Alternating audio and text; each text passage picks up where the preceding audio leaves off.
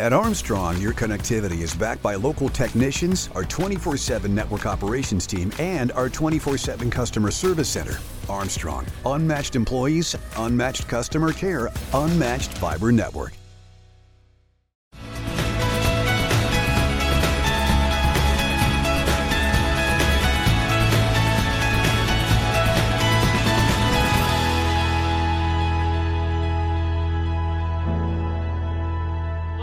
Welcome to Armstrong in the Loop podcast. I'm your host, Seth Prentice.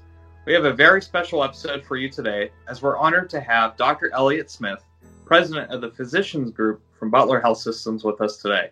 Dr. Smith, welcome to the show. It's a pleasure to join you today, Seth. I want to respect your busy schedule and get to the questions, but I need to start off by thanking all of you at Butler Health Systems for everything you're doing during this pandemic.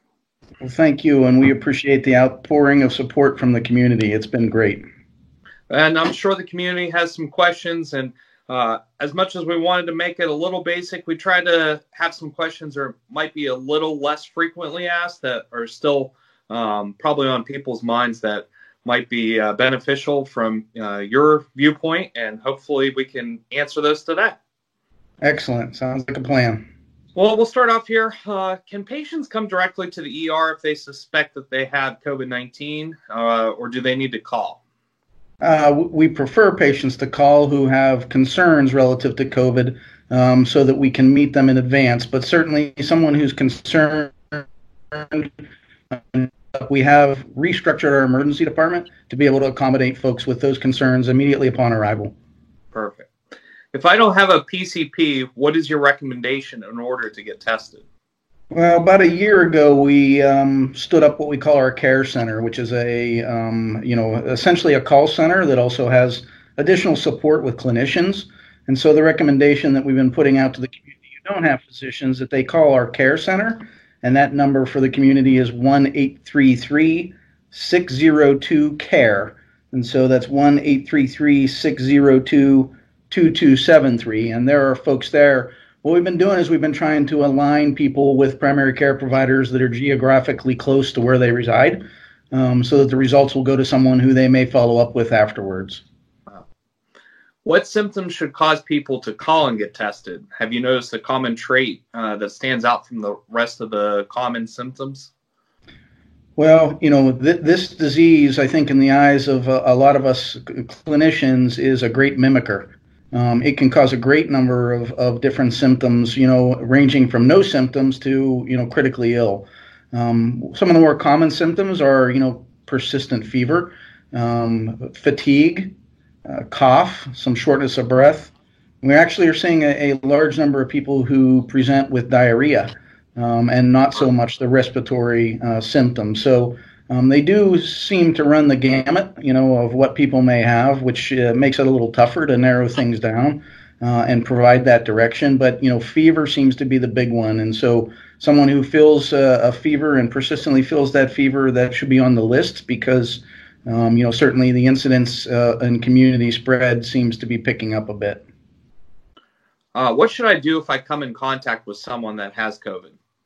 Well, if you know they have COVID, you know the the suggestion really at that moment would be to wash your hands immediately. You know, we've consistently been telling folks, you know, obsessive hand washing, you know, avoiding touching of the face. That's how a lot of this transmission occurs, where uh, someone would touch something that contains the virus and then they would wipe their nose or, um, you know, put their hand on their face and go ahead and transmit it that way.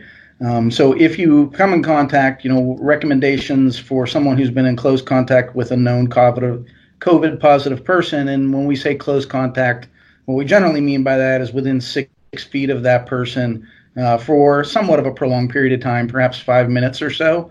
And then we would suggest that person, uh, you know, speak with their primary care physician and go into quarantine. The current recommendations from the Department of Health is a, a 14 day quarantine most people who are exposed to COVID uh, are going to develop symptoms sometime between two and 11 days, uh, with the vast majority of folks getting symptoms within those first five days following exposure. Wow. Uh, is the hospital still open for other emergencies such as cuts, uh, non uh, related illness uh, symptoms? Absolutely, we haven't missed a beat. You know, we've we've done a lot of work here to make sure everyone in this building and the community is safe. We've done some adjustments um, for visitation and things of that nature that you know we're not used to doing. We certainly feel that you know family is part of healing, and you know restricting visitation in the hospital is not something that we've ever done before. Uh, but we remain open and and you know full service for those that require care. Uh, to follow up on that, are you doing anything for family members to see those that might be uh, in your hospital beds right now that normally would have visitors? Yeah, both Butler Memorial Hospital and Clarion Hospital, which are part of Butler Health System, have implemented uh, the use of you know cellular type devices, um, iPads, things of that nature that we uh, put patients in contact with family members on a routine basis. Uh, because we have postponed a number of elective procedures, things of that nature, um, what we have is some resources to be able to go ahead and meet with family um, and, and, go ahead and put the family in contact with the, their loved one who's hospitalized here uh, virtually, much like you and I are doing right now. That's fantastic. I, I read and saw an interview with uh, New Jersey as they were trying to get devices to be able to offer the same thing. So that's quite amazing that you've already put that into place. Yeah, we got some very talented IT people. Um, you know, they, they actually went through the system and stood telehealth up in record time. And simultaneously, while doing that, they also uh, stood up this idea of, you know, virtual family visiting the, the patient in the hospital. How is uh, your telehealth program? Uh, has it been successful for you? Um, do you see it becoming something that is going to be used more after the pandemic is over? Yeah, I think that um, you know this will very likely accelerate the adoption of telehealth through many physicians and advanced practice providers uh, moving into the future. You know, some people were somewhat reluctant to embrace the technology. Uh, you know, just based upon you know the um, traditional way that we take care of patients and face-to-face visits. Um, but certainly, the pandemic has you know we've been on the forefront of trying to practice social distancing, including keeping healthy people out of our offices um, to try to prevent them from getting ill from people who may be sitting across the hall from them. Um, so we did stand telehealth up across all of our network, um, as I mentioned, in, in record pace. And um, the adoption has been, you know, um, substantial. So I believe the first week, um, the health system had almost a 2,000 patient contacts through telehealth in, in one week. That's pretty incredible. Yeah. Uh, how is Butler Health Systems adapting and practices besides this to help protect your employees in response? Um, fortunately, we've been out in the forefront. We've made sure that we've had you know personal protective equipment. Uh, we also you know went back and re-educated everyone on proper you know um, doffing and donning of those uh, you know personal protective equipment. We have uh, you know what we call PAPR, which is a powered air purifying respirators for healthcare workers. We also have put in a number of policy measures, um, you know, just to protect staff and make sure everyone is appropriately supported. Uh, as of today, pretty much everybody in the building now wears a mask at all times, um, even not in direct contact with patients, just to protect ourselves from one another, and really following the guidance, you know, from the state of Pennsylvania and the governor's office, Department of Health, that says, you know, if you're out in public, you probably ought to have a mask on. Do you agree with that move that Governor Wolf made that the public should be wearing a mask even when going to the grocery store to get essential items? We, we call that source control. So if you're the person who isn't so sick that you're able to go out and about, but you are in fact infective and have the virus, um, the idea would be that you would cough or sneeze into your own um, you know, mask that you'd have in place, and you'd protect those who were around you from getting infected. So, you know, I, I, honestly believe, particularly in this community, one of the greatest things we've done is put in place this idea of social distancing. Uh, you know, early on, the models looked like we were going to be overrun. And, um, you know, I think it, it, looks as though, at least for now, we're still um, in, you know, significant um, ground where we have capacity. And we worry as a health system, you know, we don't want to run out of beds to put patients. We don't want to run out of ventilators uh, or medications or personal protective equipment for the staff. And really, the most important thing folks can do is to keep that social distancing up and running. It's certainly very hard to do, um, but you know, as we move forward, we'll we'll take direction from the Department of Health, the CDC, you know, as to when we might ease up on some of those restrictions. So, absolutely, I'm supportive of the masks uh, and supportive of the social distancing.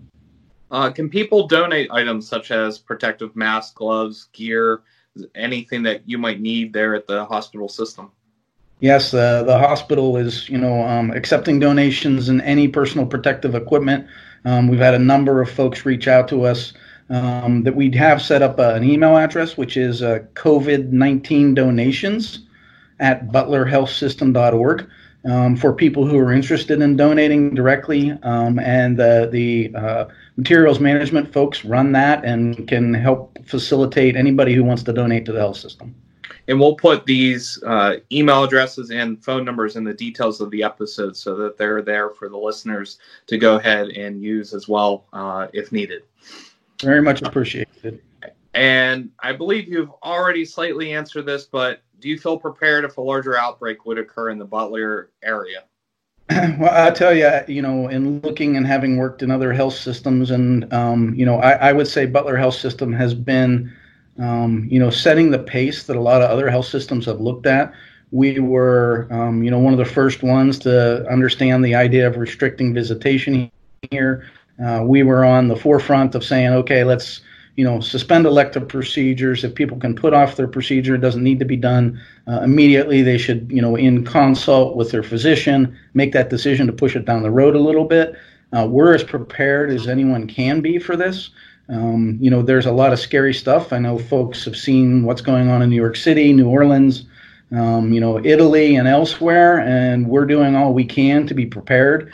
Um, and I feel very comfortable with the, the efforts of the staff. We have physicians and nurses and advanced practice providers who've stepped up to say, you know, usually I do this, but I'm here for the health system and the community, and you know, I'm willing to do that. And so, you know, I do think we're prepared. Anything that we might not have discussed today that you would like the public to know, and uh, please share your thoughts as we greatly appreciate this. Yeah, I, I, think that you know the testing opportunities. It's really you know um, something that we continue to struggle a bit with. We want to make sure that we're testing people appropriately. Um, you know, this really is a an issue with you know um, supply and demand. The demand for these tests um, is is very high, and the supply to get these tests is nowhere near able to meet that demand. So we're really asking the community to have you know a bit of patience as we we go through this and work through this. Uh, we're working as hard as we can to get these tests processed as quickly as we can and get the, the information back out to the physicians, uh, the nurse practitioners, and physician assistants who are taking care of these patients. Um, and certainly, we want the people in the community to know whether they're testing positive or negative. Um, and we actually, you know, we're one of the first organizations to stand up our sampling site in an open air facility um, and be able to support the community with, uh, you know, testing to give them an idea of whether they were positive. What I said early on was if you never look for it, you'll never find it. And, you know, so once we started to look for it and finding it. So, you know, the, the patience and support of, you know, the clinicians as they continue to work through this um, would be greatly appreciated. Well, once again, I want to thank you for taking your time out of your schedule to be with us today and for everything you're doing to help those in need of care. Thank you. For Armstrong in the Loop podcast, I'm Seth Prentice, keeping you in the loop.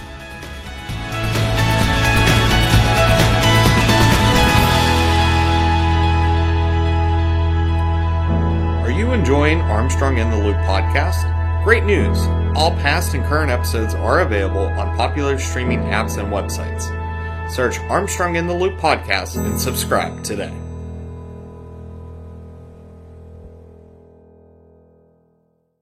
When it comes to internet service, you get it all with Zoom from Armstrong. There's unlimited data for unlimited downloads, low latency for seamless streaming and gaming, plus an unmatched fiber network for speeds that can't be beat. Find out for yourself. Go to armstrongonewire.com/zoom and get high-speed internet for as low as $34.95 a month. No contracts, no hidden fees. Just internet made easy. That's Zoom Internet from Armstrong.